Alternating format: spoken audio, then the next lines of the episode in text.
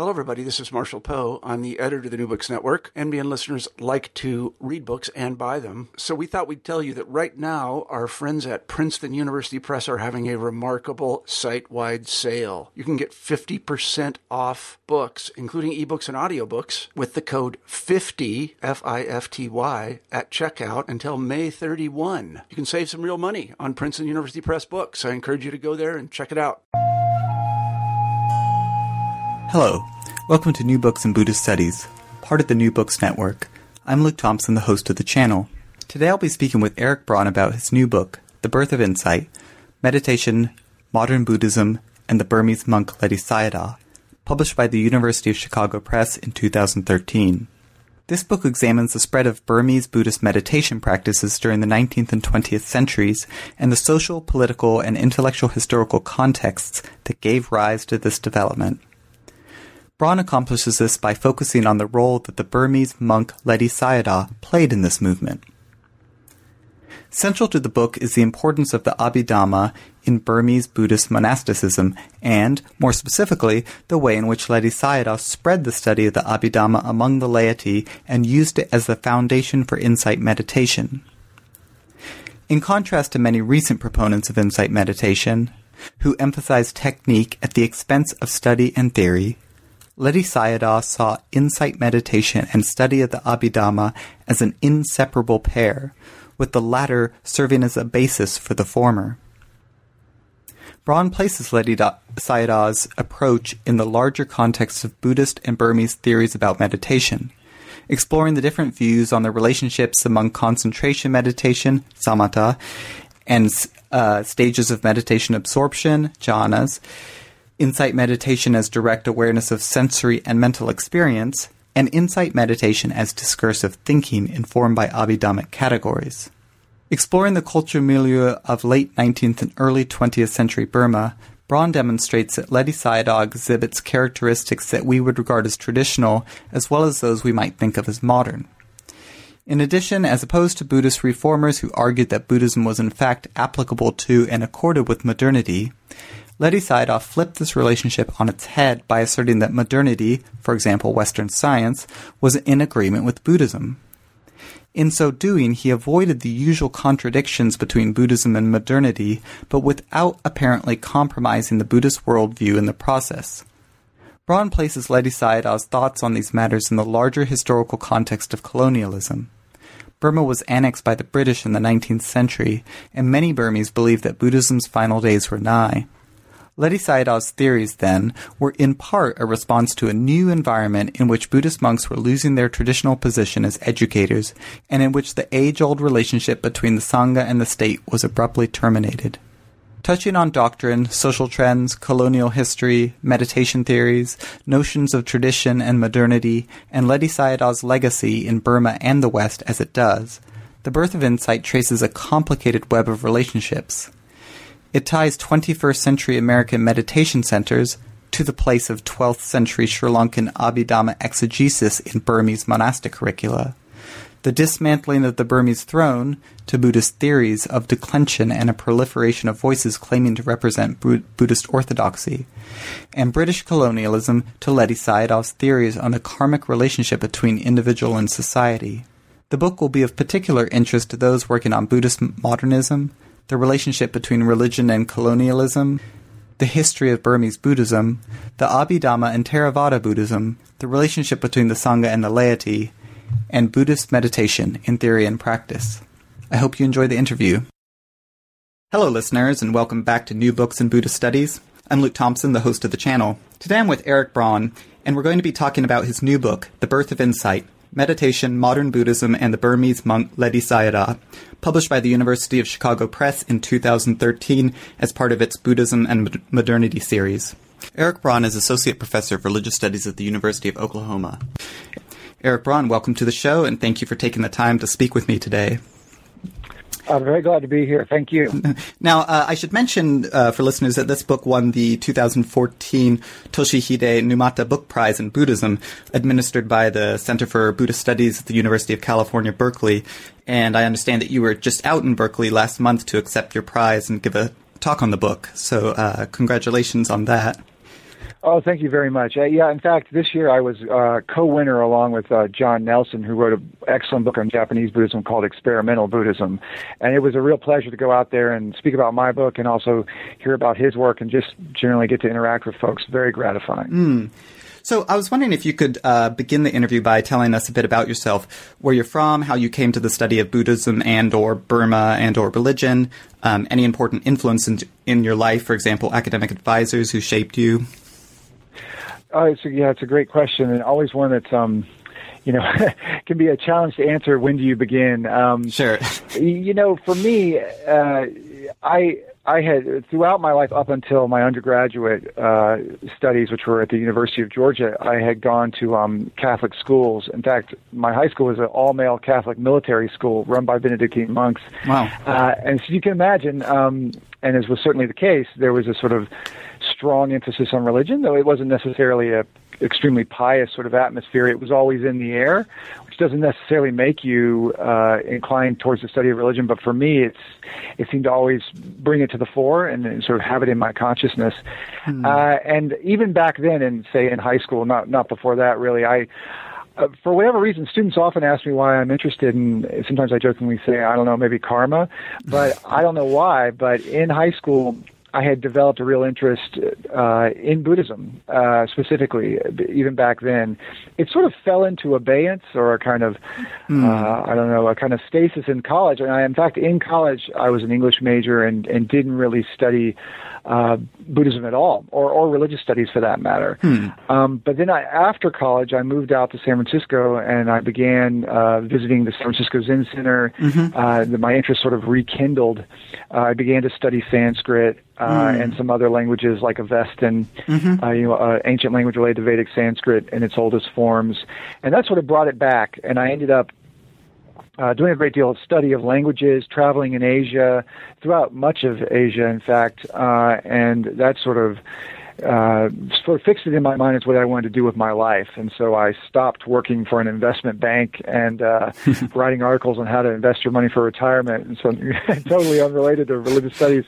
I should, I, I should actually to, ask you about that afterwards, but sorry, go on. Oh yes, if anyone is curious about how to how to prepare for retirement, let me know. Yeah. But uh, valuable thing to do when you're 24 years old, in fact. But yeah. Uh, I I did switch uh, to a focus on on Sanskrit literature actually generally, and I'm I'm more than Buddhism in fact, because I was originally interested in the contextual origins of Buddhism, mm. uh, you know, and its interaction with Vedic culture, very late Vedic culture, and um, mm. uh, you know, the Upanishads, Chandogya and Brihadaranyaka, and these sort of things.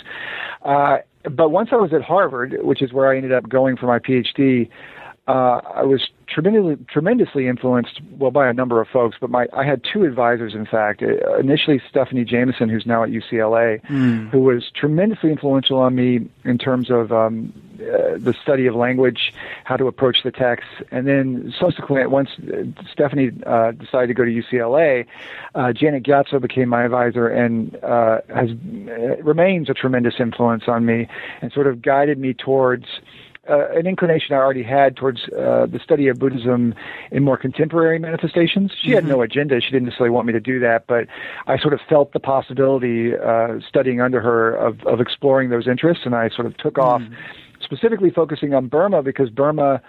Uh, is known as a place that they they understand themselves, in fact, as a culture that really specializes, among other things, in meditation. Mm-hmm. And I was quite interested in meditation, and that sort of drew me there. Mm uh, med- the actual sort of technical aspects of meditation, or more meditation as like a, as a cultural phenomenon, or sort of a as like a... in, in, fact, both. That's a great question because it, it, it does cover many different arenas, so to speak, and and it was sort of the whole package for me that interested me. They do celebrate themselves in a sense, and I think justifiably so in many senses, as technical experts in what makes meditation tick, so to speak, mm-hmm. and how, you know, what are, what are its inner workings from the Theravada perspective, of course. Uh, but then at the same time, there's a tremendous um, uh, sort of oh, I guess you'd say, uh, just general popular interest in meditation. By no means does that mean that everyone meditates in Burma. I think scholars listening to this podcast would be well aware of that. But, yeah. uh, uh, you know, most Buddhists don't meditate, and that's true in Burma as well. But that said, relatively speaking, there is an astounding uh, interest in actual practice, and even more broadly, even among those who don't practice, there's just a sort of general level of interest that's um, that's Mm-hmm. pretty intense. And so, you know, all those things sort of drew me there. I see. So it was really the interest in uh, Buddhist meditation, and then along with that, um, a developing interest in sort of uh, more modern or contemporary Buddhism that led you to focus on Burma specifically. That's right. I mean, I had always been deeply interested in the Pali text, and that was obviously an easy interest to keep as I as I began to study uh, the Burmese Buddhist culture. Um, but it is kind of interesting because I think often, uh, quite understandably, and it's actually a, a very sensible thing, way to go. Let's say people are become deeply interested for both the heart and mind in a particular culture and a particular Buddhist uh, sort of tradition, and and that draws them to then find a project that will work within that interest. Right. For me, it was in fact, in some sense, the reverse. I already had a kind of interest in meditation and in Pali literature, and then I kind of came to Burma through that. Right. Uh, and but yeah, you know, it served me well. Yeah. Okay, so, so well, thanks for that. So, moving on to the book itself, in the introduction, you um, explicitly state that this is not a biography of Ledi Sayadaw, but rather an examination of the growth of meditation and development of modern Buddhism that is undertaken. And uh, but you you do this through using the life of Ledi Sayadaw as a sort of uh, lens through which to view this, or m- more specifically, you look at Ledi Sayadaw's role in this growth and development. Um, And as such, you don't cover every single event in Ledi Sayadaw's life, but rather focus on those facets of his life that are directly relevant to the larger topics. Uh, that being said, could you begin us? Uh, can you uh, begin by just telling our listeners who Ledi Sayadaw was? Um, I should be, I, I should just mention he was born in 1846 and died in 1923. That's right. That's right. And you're quite right. I was I was keen to frame the book in a certain way so that so that a reader would not assume that I was going to give a kind of comprehensive view of his life. Mm-hmm. He had an incredibly rich and varied life, and so I do, in fact, give I think um, a, a, a pretty clear portrait of the sort of major milestones of his life in, in pretty much all arenas. Mm. But you're you're right. It is focusing, particularly spending its time really specifically on his role in the emergence of mass meditation in mm-hmm. Burma. Um, but that said, I, I do kind of the backbone of the book, or the spine of it, runs along the story of his life as well. So in the introduction, along with uh, you know, sort of clearing the way in terms of theoretical theoretical matters and um, and certain definitional issues. I I give the the basic story of his birth and his his early schooling up until the time he kind of. Uh, takes off at the capital of Mandalay to begin serious study as a as a young, fully ordained monk. Uh, you know, around 20 years of age, uh, and then the subsequent chapters sort of follow his life chronologically, even as they uh, chart uh, the sort of different facets of his contributions towards the emergence of mass meditation. And that was a bit of a trick, you know, in terms of the mechanics of how you create a book. How do you tell the story of his life chronologically to some degree to have that kind of interesting narrative propelling the reader forward at the same time that you deal with facets of his life that don't necessarily follow chronologically. yeah. Luckily, this, to, to a significant degree, it was pretty easy to jibe those two things. Yeah. Um, but it is true in terms of his life. He was a remarkable student in what was, when he was born and up through the first half of his life, really royal Burma, traditional Burma, ruled uh, by a Burmese king. Uh, th- that's one of the things that makes his life so interesting. In fact, that his life really straddles this divide. Half of it is in the in the pre-colonial era, and then half in the colonial period. And his life can be read in a sense as a kind of formation in that pre-colonial period that then is applied to the problems of the colonial moment. Uh, and so when you look at his life, you see his birth, his traditional formation, his attendance at monasteries in the royal capital. Well, his his life mostly in one particular royal monastery called uh, Sankyaung. Uh, then his movement into the forest, the arrival of the British, and then a public career that is, that sees him traveling all over uh, the country of Burma. Now, by the way, as I think most people probably know, officially called Myanmar. Yeah. Um, he travels all around. He becomes a, pi- a public figure of tremendous uh, notoriety uh, and and in many ways devotion. Uh, and then you know, sort of ends his career uh, uh, as this kind of famous monastic figure, famous for his learning, but also famous for his popularization of practice and his popularization of study among the laity. Yeah, and so and and, um, and of course he was. Should, I should mention too that he wasn't born into it. He it sounds like he comes from very humble, a very humble background. Um, That's true. Yes, he, I mean he's from a family of traditional uh, rice farmers in, in, Upper Burma, about 60 miles roughly. A town called Saingpyin, about yeah, roughly 60 miles from the what was in the royal capital of Mandalay. Um, and you know, one interesting thing about that is uh, the monkhood, as it does to a significant degree in many Theravada countries and elsewhere in the world today, represented a, a kind of means of mobility. You know that, that it wasn't so so incredibly unusual for a monk to come out of a small village and rise to prominence because there were means, really a, a kind of merita- meritocratic system where one could mm. uh, make one's way to prominence even from fairly obscure obscure beginnings. Mm-hmm. Um, though it is certainly true as well that prominent families, prominent uh, people could would would certainly have a way. Uh, let's say a a kind of ready means to to become well known if they could also prove their abilities, say scholastically or right. in some other way. But but yeah, it was, certainly was a means for him. Though I should say that it seems quite clear from his biographies and everything we know about him that that this was not someone who had chosen the monastic life because it was the only means for him to kind of get out into the right. world. Right. He seems to have been quite quite um, uh, devoted to his identity as a monk and, and his practice as a monk. So, so, so, so that leads us. Um, thanks for that uh, sketch, and that that leads us into the first chapter, uh, which um, well, you, you give you give a synopsis of Ledi uh, Ledi Sayadaw's early years after he left his village right. and headed to Mandalay, the royal capital, uh, to gain entrance t- into what was perhaps the most important uh, monastery in Burma at the time. So he arrives in Mandalay eight, uh, in 1869 at the age of 22 or 23, and he stays for I guess about 14 years till 1883 uh, when the bo- monastery burned down.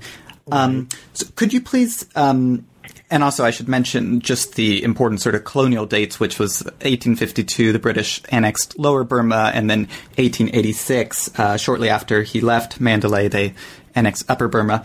But could you please describe the type of environment that Ledi Sayadaw found himself in uh, in the monastery in Mandalay? Uh, for example, what was emphasized in the curriculum, and what was the relationship between this specific monastery and the state, and also just between uh, you know elite monasteries in the state more generally? Sure.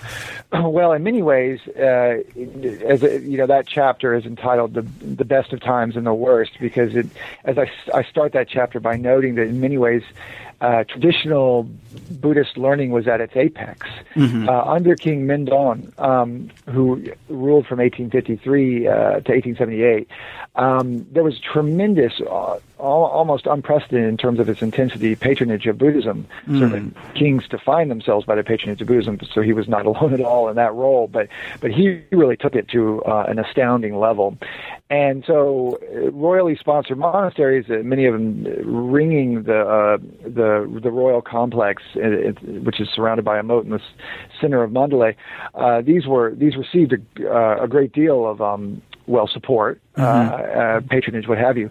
Uh, so when you went there, if you made your way into one, um, you were really uh, kind of close to the center of power, not only um, sort of literally, geographically, but but figuratively too, in the sense that there was a great deal of attention being paid to you from the center of political power uh, uh, there in the capital. Uh, this meant that um, the traditional role of a monk uh, in this environment was one of, of learning. Mm-hmm. Uh, meditation was something that, uh, you know, certainly, uh, I mean, in some ways we can't know exactly what went on in, say, the privacy of a, of a monk's room, but uh, mm-hmm. it was not, uh, there wasn't prominence put on meditation as such, as a practice, let's say, mm. in the capital. The way a monk made his name Mm. The way he sort of made his reputation and rose to prominence was on the basis of his scholastic abilities. I see. Uh, certainly, at this time, in the sort of late royal period uh, of Upper Burma that remained free, as you noted, in 1852, uh, the British had taken over the whole of the bottom half of the country.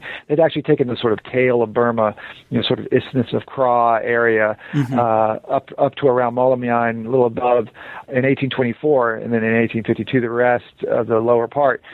Um, so given this, uh, the, the, the free folks, so to speak, in Upper Burma were very aware of the presence of the British, and their behavior was certainly attuned to the reality of the British just below them that they mm-hmm. felt extremely threatened by, and and justifiably so, as was proved, you know, uh, some decades later mm-hmm. uh, when when they did take over the whole thing. What what this means is that although in many senses it was a traditional environment in which learning was celebrated, and it was quite traditional learning, particularly study of the Dhamma, you know, the hmm. philosophical, uh, let's say abstract theoretical texts that put the Dharma teachings into their most, let's say, purely um, ultimate form, as they would say. Mm-hmm. Uh, you know, study of that m- most rarefied and, and, typically considered most difficult uh, section of the canon was that was the way to truly make yourself uh, a prominent figure, and Ledi excelled at that. Mm. That's going on, but at the same time, because of the awareness of the British uh, just below, there's also great attempts to respond to the kind of pressures and the realities of that by modernization. Mm-hmm. Uh, and while that didn't mean explicit policies necessary to make the monks act in some way more modern, it certainly wasn't something lost on the monks who were near the apex of power. Mm-hmm. And so, Ledi as a figure could see that. Uh, and this seems to uh, have promoted uh, at least the intellectual interest in meditation, yeah. along with a use of learning as a means to um, to respond to the challenges of the British. Sure. So Ledi was getting a real mix, in other words, where he was sort of celebrated for traditional learning and his in, in excelling in that, mm-hmm. but at the same time he clearly sees the need to respond to the challenges of the modern world. He sees court figures doing it, and, and even uh, he participates to some degree uh, in ways they respond to that to those challenges. I don't want to go on too long, so maybe I'll stop there. But sure, no. if you're curious for more detail, I can certainly. Yeah, no. Well, some of those things oh, you get into, in, um, uh, we'll talk about in more detail when we uh, look, look at uh, later parts of the book. Uh, right.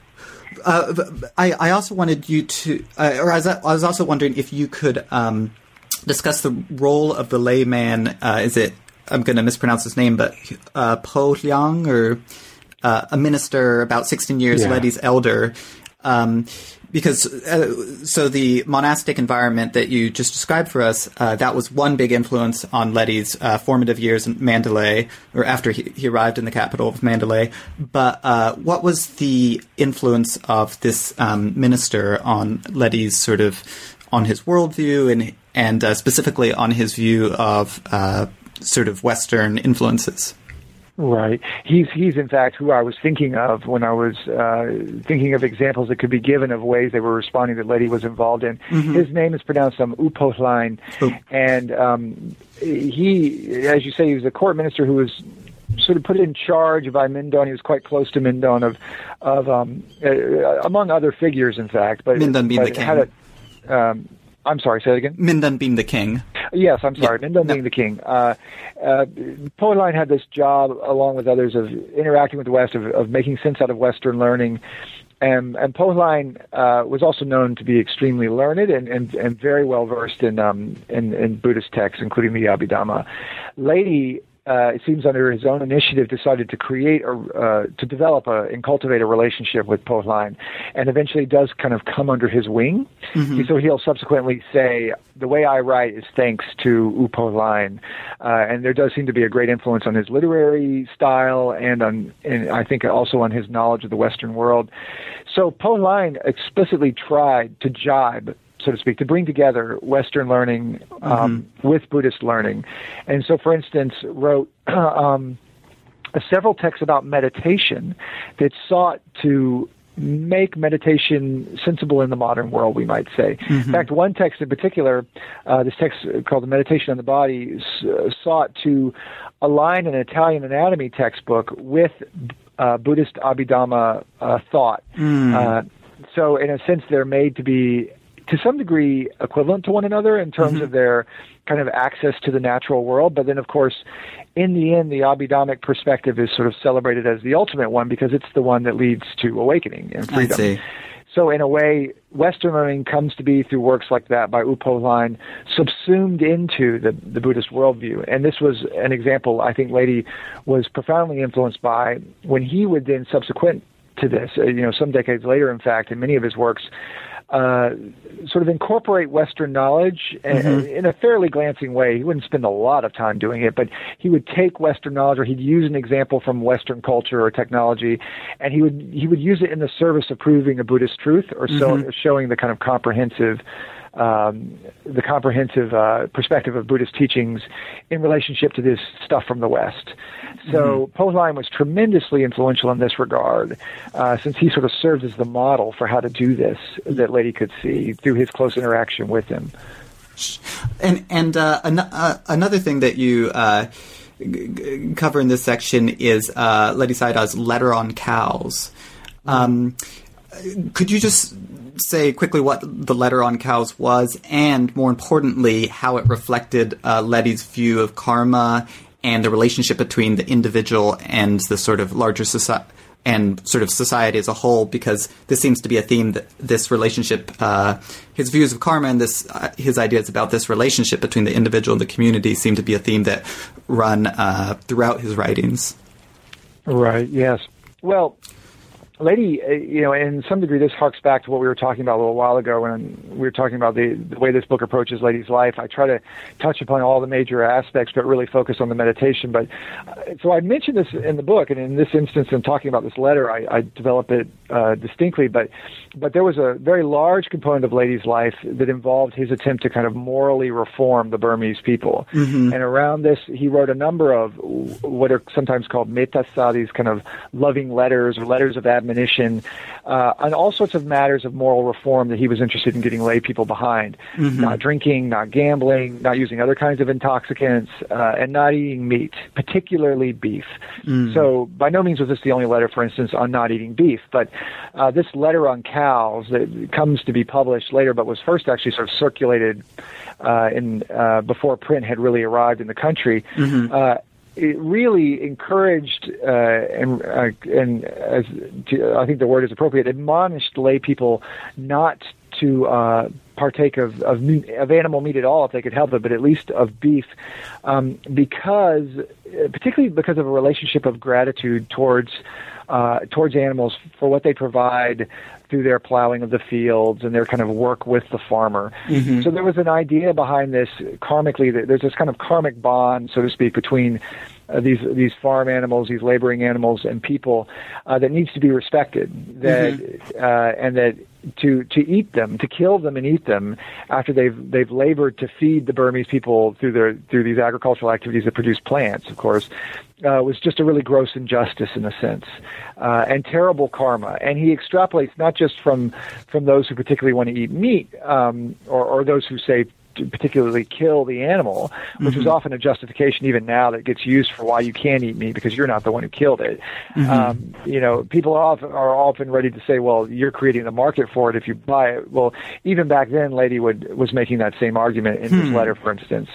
And his argument was that in the end, what what happens uh, from the kind of sum total of these individual behaviors of, of killing animals and buying the meat and eating it is a kind of socio-karmic effect. Mm. Um, and so there's a kind of cultural karma or a communal karma, let's say, mm-hmm. uh, that that affects the Burmese people as a whole because of this this kind of general corporate bad behavior. Mm-hmm. And so he notes that um, he has a, I have it in the book there. There's a kind of there's a moment in the letter where he says, "Well, if you're asking why, uh, you know, all these bad things are happening." I'm paraphrasing here, of course. Mm-hmm. If you're asking why all these bad things are happening, and um, and we're you know we've lost control of the country and whatnot. You know, don't blame other people. Blame yourselves mm-hmm. because it, it's because of the way in which we're not following the moral law that would ensure our sort of health and wealth, uh, namely the the kind of law of karma that uh, needs to be followed. So moral renovation on the individual level becomes also a kind of uh, it's only sort of pr- a, a, sort of proto form here, but a kind of almost nationalistic endeavor. Mm-hmm, mm-hmm. because mm-hmm. the more individually uh, moral a person is, the more they're sort of adding to the karmic health of the country or the society as a whole. Mm-hmm. Uh, you know, for Ledi, I should say that Ledi wasn't necessarily thinking in terms of the nation state. Uh, they didn't have those sort of that would be kind of anachronistic mm-hmm. from Ledi's perspective, at least initially. But he certainly was thinking of the kind of communal Burmese people uh, and their sort of karmic health. And so all these kind of moral efforts are actually in line with the propulsion towards meditation that he and study as well that he encourages, in that they all sort of add to the karmic health of the country, mm-hmm. uh, and therefore could be kind of nationalistic uh, contributions towards Burma's ultimately Burma's freedom. Mm-hmm. So it, it, seems like he's quite different than from the uh, Young Buddhist Men's Association, for example, that which uh, focused far more on uh, trying to implement policy changes. Uh, it's it's it's almost as if um, he's um, putting the responsibility on the Burmese rather than the British uh, when looking. Uh, for example, when thinking about when when looking at the British takeover of Burma, for example. Yes, that's right. I mean, in a way, I don't think he he w- had any problem. He he you know he doesn't uh, really speak about it, but I don't think he had any issues with um with the idea of passing laws that right. were forbidden, say, meat eating. Um, but um, and you know, alcohol had been forbidden under Mindon, for instance. Mm-hmm. Uh, but so uh, you know, I don't think it was the case that he felt like that that was pointless or a right. bad idea. But you're right. He he put the focus squarely on I think where he felt the heart of the matter was, yeah. which is the kind of moral quality of the individual. Mm-hmm, mm-hmm. So so um. L- so get uh, getting to the end of the chapter, you um, you discuss Ledi's departure from Mandalay uh, in 883, I believe, uh, uh-huh. and his first serious foray into meditation.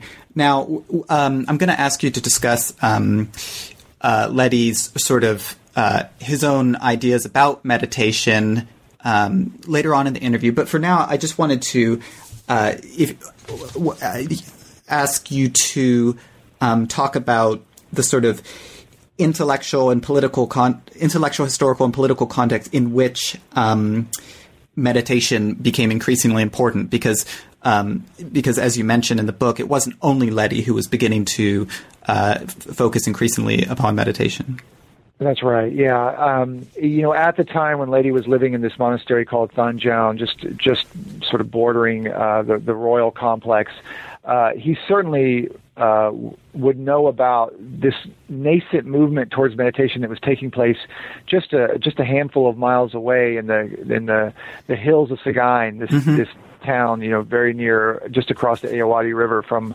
um, from Mandalay, uh, and uh, well, not yeah. Anyway, uh, very very close by. Um, mm-hmm he would have known about this and certainly would have seen that meditation was being, through the writings of U and these other people, it was being uh, developed as an intellectual project. Uh, it was receiving much patronage in that regard. It always, I should say, had been an intellectual project, but it kind of was taking on a new sort of emphasis at the court at this time intellectually, mm-hmm. but also being these monks who were beginning to meditate in the hills of Sagaing were being patronized as well then at the same time that he sees this sort of response to the scene, to the let's say the the, the what's going on at the time, uh, uh, just in Upper Burma. Um, he also sees the the subsequent destabilization of the country. You know, mm. Mindon's reign ended in 1878, and his son Thibaw took over in a very bloody sort of secession. Uh, and during Thibaw's fairly short reign, because 1878 to 1885, not really that long, right. the country became more and more unstable. That eventually led to uh, all, well all sorts of social uh, unrest, including um, uh, a very large fire that burnt down his monastery along with a, a large portion of, of Mandalay in 1883. And that's really the kind of direct prompt to Ledi's departure for the forest, mm-hmm. so to speak. Um, all the unrest, which they would have been well aware was sort of being fomented or catalyzed, let's say, um, by the relationship with the British to the south, this this little, it led Ledi to the loss of his home, to the loss actually of all the kind of intellectual work he'd been doing. It said he lost the multiple multiple manuscripts of notes he had to a book he was writing at the time. Mm. Uh, I think this gave him a very powerful sense. In fact, you can see it in a in a poem he wrote around this time where he talks about it being near the end of the sasana, near the end of the era mm. of Buddhism um, perhaps somewhat hyperbolically, but you know this kind of sense that things are ending. Mm-hmm. Uh, this seems to have propelled him to take this step, as he had seen some monks doing and some intellectual work being done on this step towards meditation. Mm-hmm. So in 1883, he goes back to his hometown. He actually lives there for a while in a monastery before he actually enters into the jungle. But then he does explicitly enter into the forest to begin the explicit practice of meditation. And this is when it really starts for him. It seems. Mm-hmm. Uh, and you know, it it does seem to be a combination of the kind of uh, observation of the instability of the world, the sense that things are coming to an end, potentially Buddhism itself coming to an end, uh, and a kind of the kind of model of other people already meditating. He sort of brings this together to take on the meditation himself. I see. So, j- j- just to clarify, when he moves into the forest, he's moving to a monastery that's been sort of built for him. Uh, well, or, or, uh, j- I, I, um, I mean, he's not he's not a wandering forest monk. Not much. You know, the story is told that he actually goes into the forest with um, uh, with some some upas some upasakas, some mm-hmm. uh, excuse me, some upasakas, some some lay people, and um, and finds the foot of a tree and says, "I'm going to stay here." Mm-hmm. So it sounds like he really is going to be pretty pretty much homeless, but very okay. in very very short order. And you know, he had brought these lay people along with him, so I don't think he was envisioning that he was going to be cutting all ties with say his with his um you know his devotees and sure. his lay patrons and whatnot. He very in quick order he gets a monastery built and begins to teach and study once again, even as he combines it with meditation. Mm-hmm. In fact, this is a very good point because I, I stress this in the book that unlike, say, the wandering forest monks we see in, in the Thai forest tradition mm-hmm. or in some other traditions, this was Ledi's interest was not to forego intellectual study, for instance, in favor of practice, mm-hmm. or to take on a, a, an utterly homeless life uh, of, of peripatetic wandering or whatnot. And in many ways, in the sense, uh, he was only going to he was only going to add meditation to what he was already doing. Mm-hmm. But now in this kind of more charged uh, setting of the forest, which of course has deep resonances in Buddhist traditions yeah. for being, you know, the place of serious work and serious meditative activity and whatnot. Okay, so um, so so moving on a bit, um, in, in, in your second chapter, you focus on a controversy that erupted around a work that Ledi published in 1901 called the uh, Paramattha Dipani. And this is a commentary on the Abhidhamma Sangaha, an extremely influential and concise presentation of the Abhidhamma teachings that was written in Sri Lanka sometime between the 10th and the 12th centuries. And uh, I think it was most recently translated in English by uh, uh, R.P. Uh, and Rupert Gethin. Um, but the question you raise here, and the question that I certainly had, is why did anyone besides a small number of scholastic monks even care about a highly technical commentary written in Pali, not in Burmese, that focuses on a work from seven to nine hundred years prior? Um, now, to answer this question, you address a number of factors, including the rise of popular print culture in Upper Burma in the late 19th and early 20th centuries, uh, Burmese attitudes towards the uh, Abhidhamma from the 7th century on, which is also a very important point in this book, uh, and also the esteem attached to textual learning in Burmese Buddhism, monastic culture more generally. So I was wondering if you could just um, uh, talk about why this work did create such a contra- controversy, and also about some of those factors. For example, the uh, historical importance um, or the perceived importance among Burmese of the Abhidhamma. Sure. Yeah. I mean, I mean, you already addressed that a little bit earlier, but. Right, right. Well, you, you certainly you're you're hitting the, the kind of the, the thrust of that chapter uh, right on the head there with the, with that question of then why would they care so much? Why would there be controversy around this so much? In some ways, um, it, it, it, becomes quite clear simply from the fact that the Abhidhamma Sangaha, uh, that text, that 12th century roughly Sri Lankan text, although it is from Sri Lanka in, Pala, in Pali from centuries before, um, you know, this this moment in Burmese history, mm-hmm. uh, it had remained a um, just, and it remains up to the present day without question, a tremendously important text to the formation of um, well, I guess you'd say monastic sensibility and identity, mm-hmm. but certainly in terms of monastic educational formation. It is the text, uh, say that monks, when they're quite early in their career, say not even fully ordained, say they're in their teens, this is the text you memorize first as your kind of gateway into into your stu- the study of the Abhidhamma. Mm. So it's it's a foundational work to to to Abhidhamma study. And of course, as I said earlier, Abhidhamma study understood to be the kind of crowning achievement of kind of of the Buddhist literature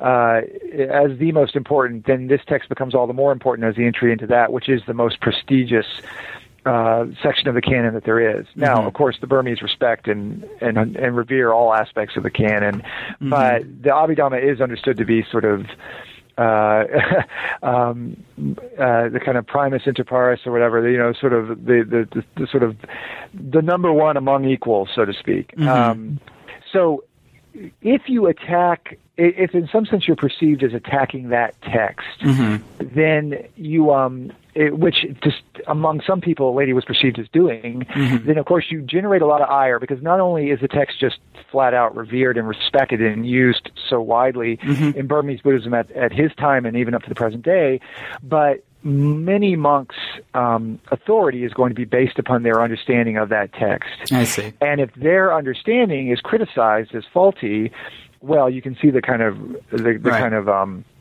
reaction this might produce.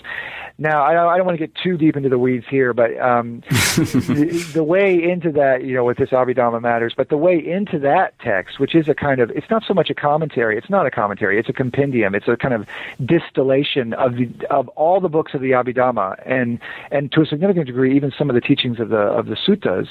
Um, in, in roughly in printed version, it can be about 50 pages. So it's really a quite tight little work. So really handy in that regard. But it's so concise that if you want to make sense out of it, you do need a commentary, a kind of explanation of it. And there's one in particular called the Abhidhammattha Vibhavini, uh, which is the, is translated by Gethin and Wijeratne.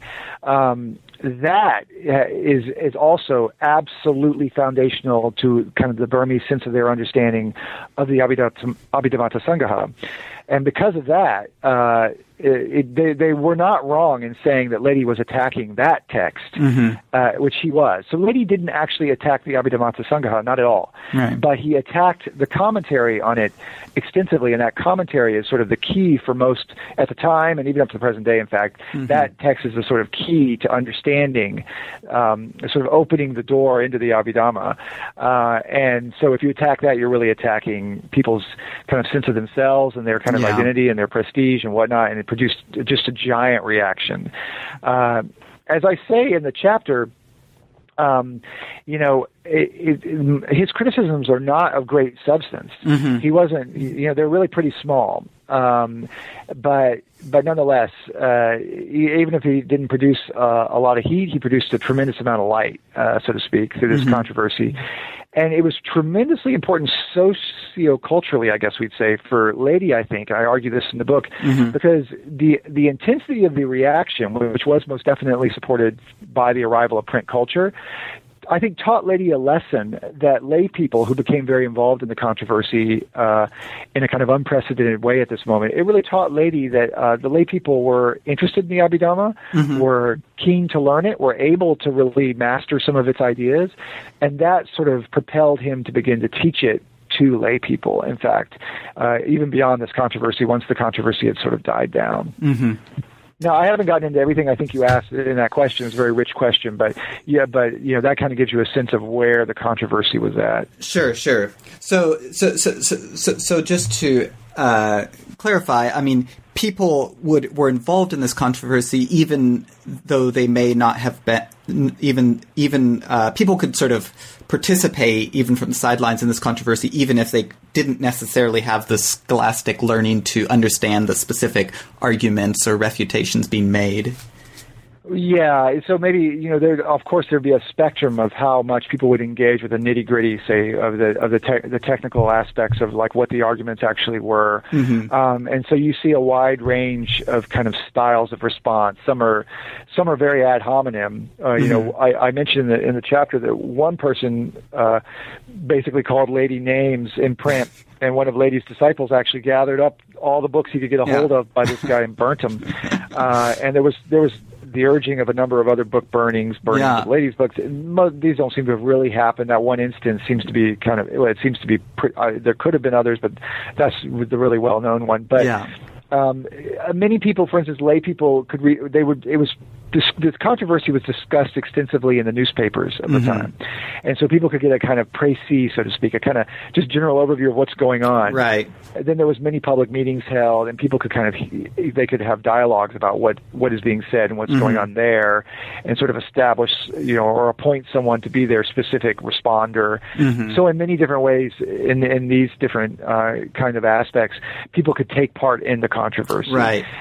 Certainly tons of books, uh, many books.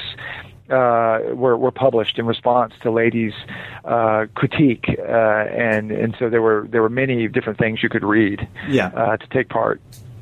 So, so, um, so, and I should mention uh, for listeners that you uh, that you talk, you go into uh, great specificity with regards to you know some actual examples from uh, Ledi's work in this chapter, but.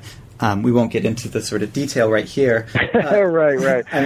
Uh, so, um, so in chapter three, you're looking at some of the ways in which Ledi attempted to counter what he viewed as the negative effects of uh, the British colonial governance of Burma and the presence of Christian missionaries. Um, now, you've already talked a bit about uh, some of uh, Ledi's views of the cause of the deterioration of Buddhism in Burma and how he tended to uh, look more to individual conduct as the solution rather than sort of larger policy changes. Um, now, why would you? And, and you've also addressed the importance of Abhidhamma um, in uh, Bur- in sort of Burma more generally. But why was Abhidhamma so important in Ledi's fight against colonialism and uh, in preserving adherence to Buddhist belief and practice? Well, there's a, there's a number of reasons, you know, fairly overdetermined. Uh, uh, one one aspect that that um I don't think I really touched on extensively, but uh, certainly comes out in some of the earlier chapters as well, is that as the quintessence, so to speak, of, of Buddhist teachings, the Abhidhamma is also the most fragile.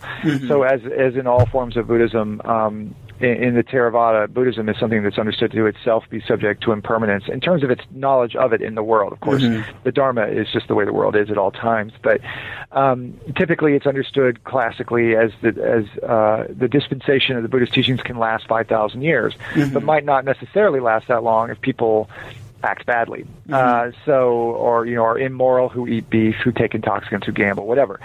So, one reason to focus on the Abhidhamma is that it is the sort of frontline defense against the degeneration of the of, of Buddhism and of the Buddhist tradition, because in this 5,000 year span of time, it has been stipulated, it is in the commentaries by Buddhaghosa and, and other authors, that the disappearance of the Buddha of Buddhism will happen in stages.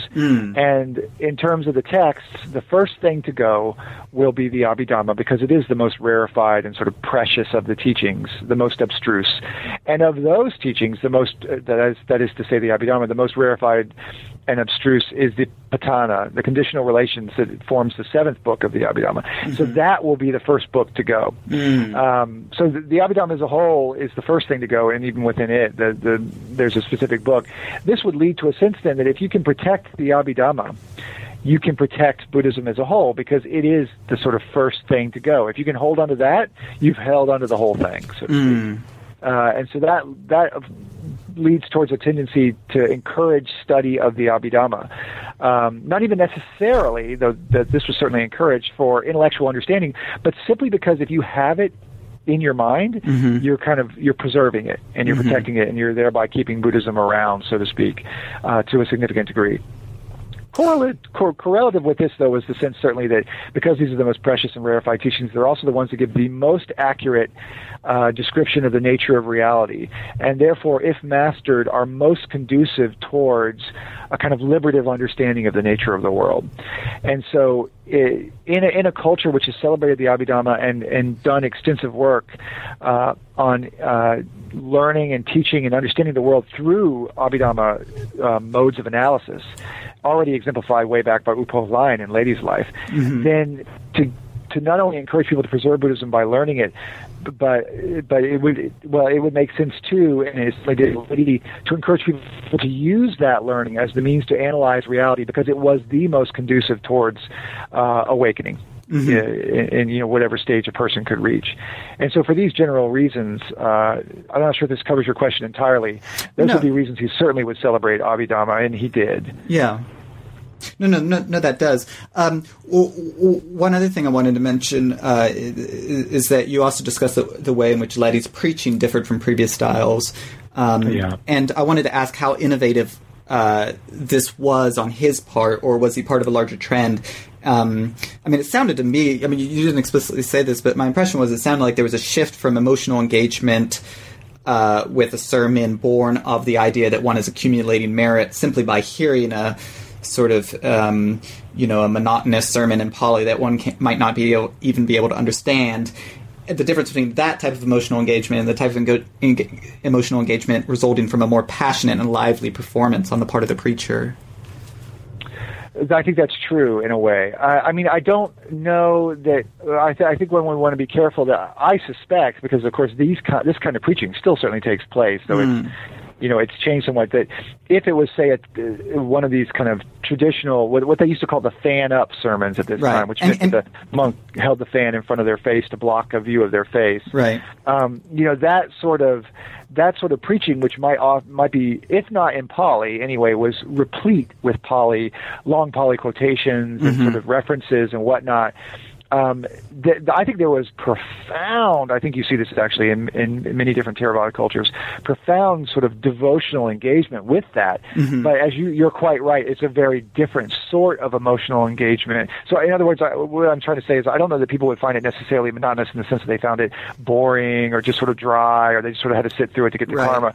They might be really into it, and I don't mean mm-hmm. to suggest that you were necessarily saying it, it was like that, but I just want to make sure people don't don't think that it wasn't probably a very affective experience for people mm, yeah. with the so-called fan up style. Right. But it's true that once that fan was put down, and that's what these new monks were called, monks of the fan down style, and mm-hmm. Ledi was most definitely among them, and was one of the most was one of the earliest, though by no means was he the just the first full stop. Mm-hmm. He was sort of partaking in a brand new trend that sought a different kind of emotional connection to the audience, in which they could see your face, you're talking directly to them, you're mm-hmm. you're get well. You see this often now, even in modern uh, Burmese preaching. The monk uh, will engage in this really kind of lively call and response, mm-hmm. where they'll say something and, and the entire audience booms back yes Pia or you know, mm. yes monk and and they're responding and they're going back and forth and it said that Ledi would he was he was really funny he's cracking jokes he's mm. making little he's making little pithy poems in Burmese for them to memorize so that they make sure they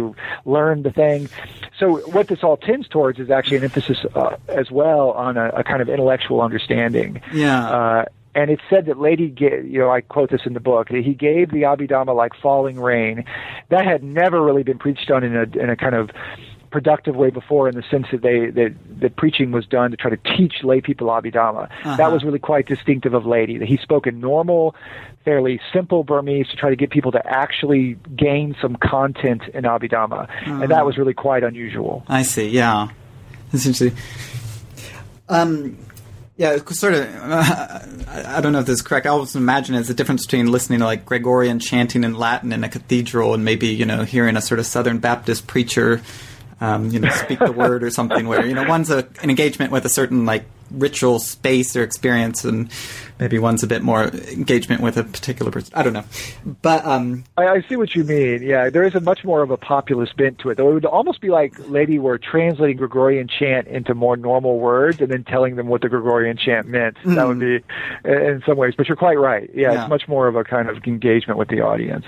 So, um, the uh, uh, in chapter four, the you focus on a work by Ledi called "The Summary of the Ultimates," written in 1903 and first printed the following year. Uh, now, this is in fact a poem. Uh, right. And this was, per, uh, correct me if I'm wrong, but this might have actually been its most influential work.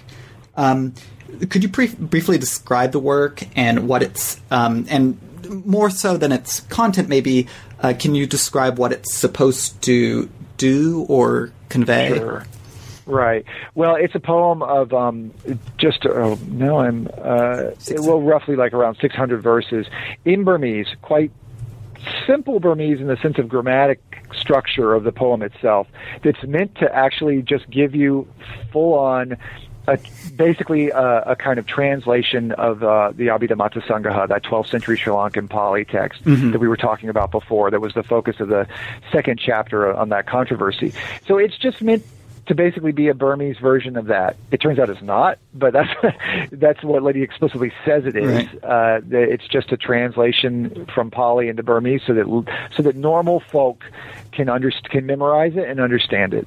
So, and, and, and you say that this summary, this work, this poem of uh, whatever it is, 600, 690 verses, re- Ah, right, yeah. reorients the Abhidhamma to lay concerns, and more specifically, that it helps the lay person understand his or her role within the cosmos, and thus how to act within this life, within the cosmos. So, how does it achieve this, and um, and how does it make the Abhidhamma any more relevant to the laity? Well, um, it does it in a number of ways. It, it, in subtle ways, it shifts. I, I sort of engage this through fairly close textual analysis. Uh, it shifts the emphasis onto what would what might be the kind of metaphysical, let's say, concerns of lay people. It's not that the poem says, "Oh, you know, when you're having a fight with your spouse or when your kids won't listen to you." It's nothing like that, where Yeah. gets quite that folksy or, or specific to people's lives. But Right.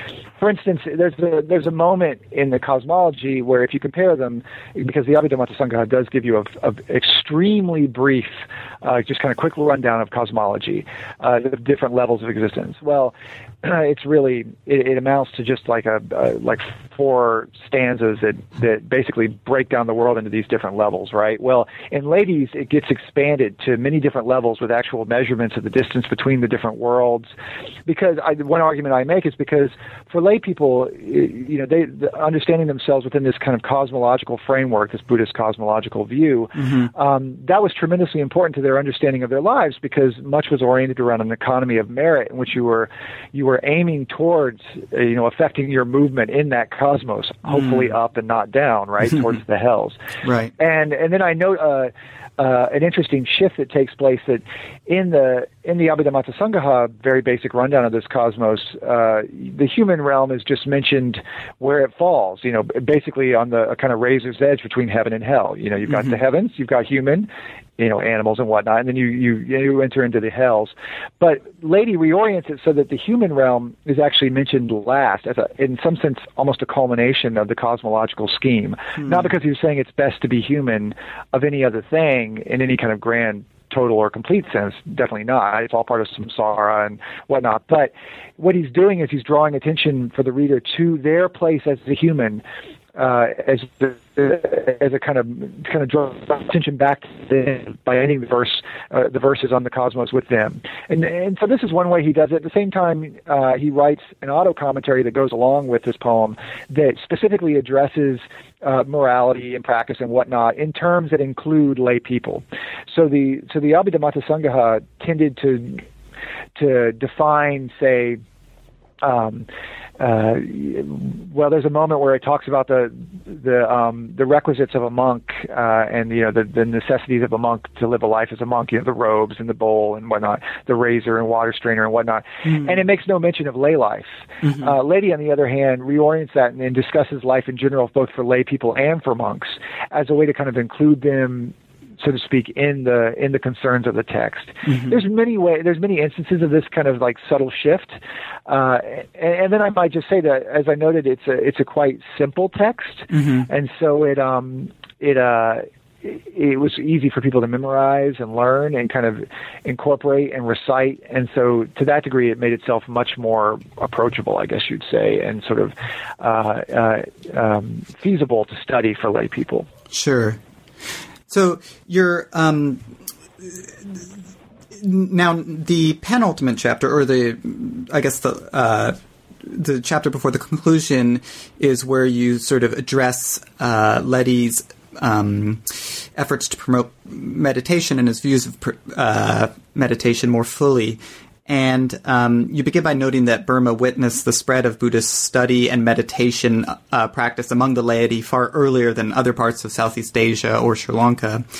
Uh, and you also point out that Ledi's emphasis on meditation was in line with his belief that the way to save Buddhism was through individual cultivation. Um, one of the primary themes in this chapter, indeed Ledi's thought as you present it, is the relationship between uh, study and practice. So, I guess more specifically, you're here the study of the Abhidhamma, the sort of Buddhist metaphysics, and uh, meditation. So, what is Right. the relationship between um, study or knowledge on the one hand, and then uh, meditation on the other, and um, how did he, through his social organizing, how did he promote this among the laity?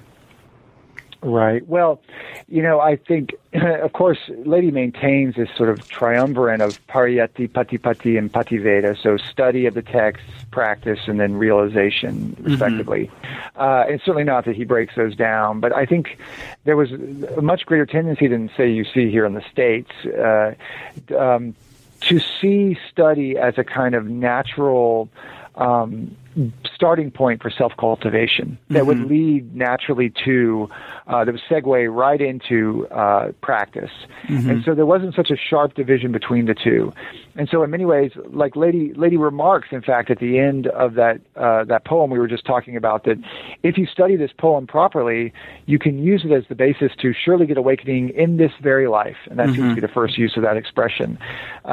And so study study was sort of formulated as a kind of um, natural basis for practice. Mm-hmm. Uh, and you see in Ledi's uh, articulation of what practice is that it's it's profoundly scholastic. One might even say in, mm-hmm. in terms, you know, unlike the way I think often at least kind of regular people with an interest in meditation say here in the West envision it. You know, if you're if you're if you have that kind of interest, you go and you buy a book like How to Meditate or whatever, mm-hmm. and it's really about the technique of meditation. And maybe there's a little theory in it, but it's really right. about the technique, uh, you'd be at a loss if you really sought such a text by Ledi. In fact, what you find is when you even read a book that's about meditation, like there's, he has a book called the Anapanadipani about breath meditation. Mm-hmm. It you read it and you're like, well, this this just sounds like a like a philosophical textbook on like the kind of metaphysical mechanics of meditation, not how you actually meditate. Yeah. But those those cannot be separated so easily in Ledi's view because, in a sense, your knowledge of the practice is to a significant degree, your understanding of its kind of metaphysical underpinnings and its sort of metaphysical formulation and uh-huh. and what what have you. So so there was a very organic kind of um, connection between the two uh, that, that, allows for one to lead directly to the other. Mm-hmm. Right. Um, kind of reminds me of George Dreyfus's uh, argument about um, the importance of having like a coherent soteriology in order to sort of motivate people towards practice. But anyway, um, well, you know, you're right. There's a kind of a tension sometimes you see crop up, I think, in all in many different forms of Buddhism, and certainly in Theravada, between the monks who claim you've got to have some serious study before you begin to practice, versus those who say, no, you don't need any study at all. You'll just figure it out, and maybe you'll get a little bit as you go along.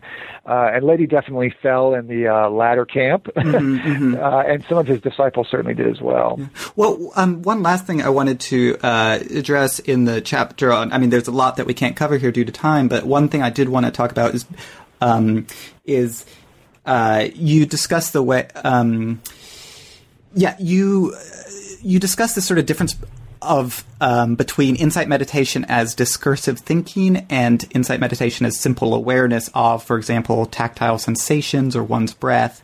Um, I think many people with a familiar, familiarity with modern presentations of Buddhist meditation um, sort of people who might have read some of the books that you know you were just sort of the you know Buddhism, uh, the kind of introduction to meditation type of books that you were just referencing. Right. Um, people with familiar those sorts of presentations of Buddhist meditation think of insight meditation as I think mainly the latter, just a sort of bare awareness type of stuff. And right. um, and sometimes right. as intentionally excluding discursive thinking, or at least consciously um, or at least avoiding consciously directed discursive thinking. Um, right. Here, you sort of uh, correct me if I'm wrong, but you suggest that Ledi's uh, approach was actually sort of a c- combining of the two. Mm, yeah, that, that yeah, I, th- I think that would be fair to say. I mean, in the sense that I think actually a number of scholars lately have been beginning to push back against a kind of um, uh, a, sense of mindfulness is just simply bare attention. Of course, that's a profoundly influential term, really coined by Nyanaponika uh, uh, Thera, you know, in his book *The Heart of Buddhist Meditation* in the 50s. Mm-hmm. But it sort of leads to this, let's say, Jon Kabat-Zinn kind of senses of mindfulness as a kind of non-judgmental, uh, non-discursive. Um, just sort of pure awareness mm-hmm. without any kind of content, as you say. But you know, I think scholars are recognizing that when you begin to to look at what the definitions are of sati of mindfulness in in, in say the early Buddhist texts and in later commentary literature, and then you also look at how it's understood to function. Um, of course, sati or smriti is related to the idea of memory, and there seems to be a sense uh, in which it incorporates a kind of knowledge that's in some sense not discursive, but uh, a kind of well, a kind of function of, of, of memory that's present in that moment of awareness. Bhikkhu Bodhi has a very good article in uh, a, a, issue last year of, of, contemporary Buddhism about this. Um, mm. Rupert Gethin's done some work on this as well.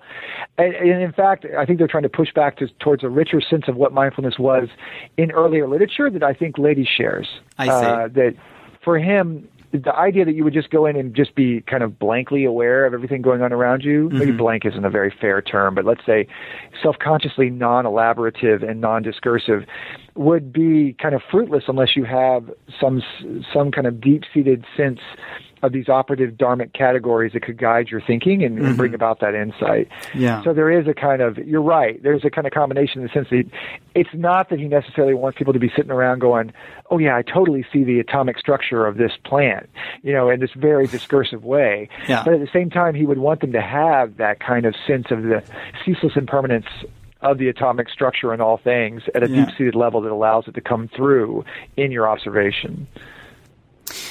So we've um, we've taken a lot of your time, but as a final question, I wanted to ask you if there's something you're working on at the moment. Um, yeah. Sure. Oh, yes. I mean, uh, you, you, know, it never stops, right? Uh, yeah. Um, it, you know, and I'm working on a couple of things, uh, but I, I am putting a lot of emphasis on a project that actually, the, the, the conclusion to that to the book we've been talking about carries forward in just a very brief way this the story of mindfulness into the West with mm-hmm. people like Jack Kornfield and Sharon Salzberg and Joseph sure. Goldstein.